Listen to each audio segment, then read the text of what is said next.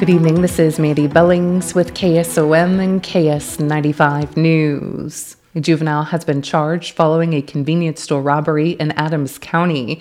Adams County deputies received an alarm call at 204 6th Street in Corning at Casey's General Store at around 1:17 a.m. on November 10th.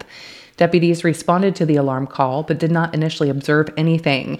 Shortly after 2 a.m., dispatch received a call from an employee stating the individual heard glass shattering. Upon further investigation, deputies charged a 12 year old with minor in possession of alcohol, theft fifth degree, criminal mischief second degree, and burglary third degree. A Carter Lake man was sentenced on Tuesday to 114 months in prison following his plea of guilty to conspiracy to distribute 500 grams or more of cocaine. The U.S. Attorney's Office for the Southern District of Iowa says 35 year old Jeremy Allen Bothwell conspired with other individuals in the sale and distribution of cocaine in Omaha and Carter Lake between June 2021 and March 2022. Bothwell stored and distributed cocaine from his Carter Lake residence. Bothwell also instructed others to conceal cocaine in an attempt to avoid law enforcement detection. Following his prison sentence, Bothwell must serve a five year term of supervised release. There is no parole in the federal system. An open burning ban is in effect for all areas and jurisdictions in Pottawattamie County. The ban prohibits all open and controlled burning in Pottawattamie County, including all incorporated city limits within the county. With the lack of sufficient ground moisture and precipitation, fire departments have responded to several grass field fires, requiring the need for multiple fire departments to respond to fight these fires. The current dry conditions and dead vegetative fuels create the perfect conditions for fires to spread rapidly. During these dry conditions, citizens are reminded to not throw cigarettes out from moving vehicles and discontinue burning yard waste, piled tree debris, and grass agricultural ground during the ban. The ban will remain in effect until the county receives sufficient precipitation to alleviate the increased fire threat. Violation of a burn ban can subject a person to criminal penalties as well as civil liabilities for any damages, losses, or injuries resulting from the fire.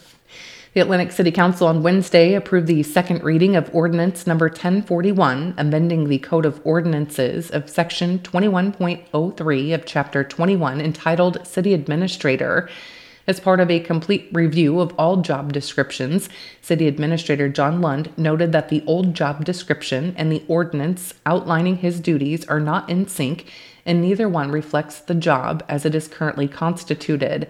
The Personnel and Finance Committee met on October 19th to review the old job description, the updated job description, and the current Code of Ordinance duties. They unanimously recommended that the Code of Ordinance duties be updated to mirror the updated job description. In other news, City Clerk Barb Barrick spoke about the legislative forum held Monday for elected and city officials. She said Representative Tom Ward did not make it to the forum, but they had a good meeting with Senator Tom Shipley made some of our local concerns known. And I guess I, I really got the feeling that he is on our side. He's he's willing to Yes. to uh, go to bat for the, the rural communities. Yes. Barrick said a couple of the big issues discussed included childcare and housing. The City Council also approved the 2023 Street Finance Report and the consent agenda that included a street closure for the lighted parade and a special event permit for Lucky Wife Wine slushies. The fifth annual Massena Christmas Lighted Parade themed Candy Cane Lane is set for November 25th.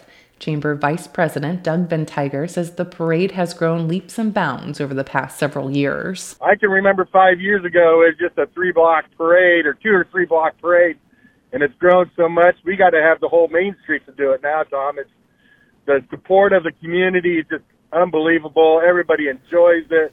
It just kicked off to a good season. Ventiger says Santa and Mrs. Claus will be in town from 5 o'clock to 5:45 p.m. and after the parade at the fire station at 7. The fundraising committee for the new daycare will be in charge of the food served at the fire station. The parade starts at 6 o'clock with the lineup at the school at 5:30 p.m.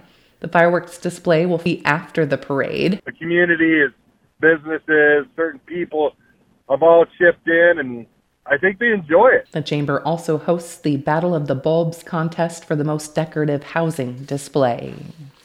The Cass County Community Foundation awarded $29,940 to Cass County nonprofit organizations and community projects during its fall 2023 grant cycle, and the Audubon County Community Foundation awarded $42,343. You can find a full list of those fall grant recipients on our website at westerniowatoday.com.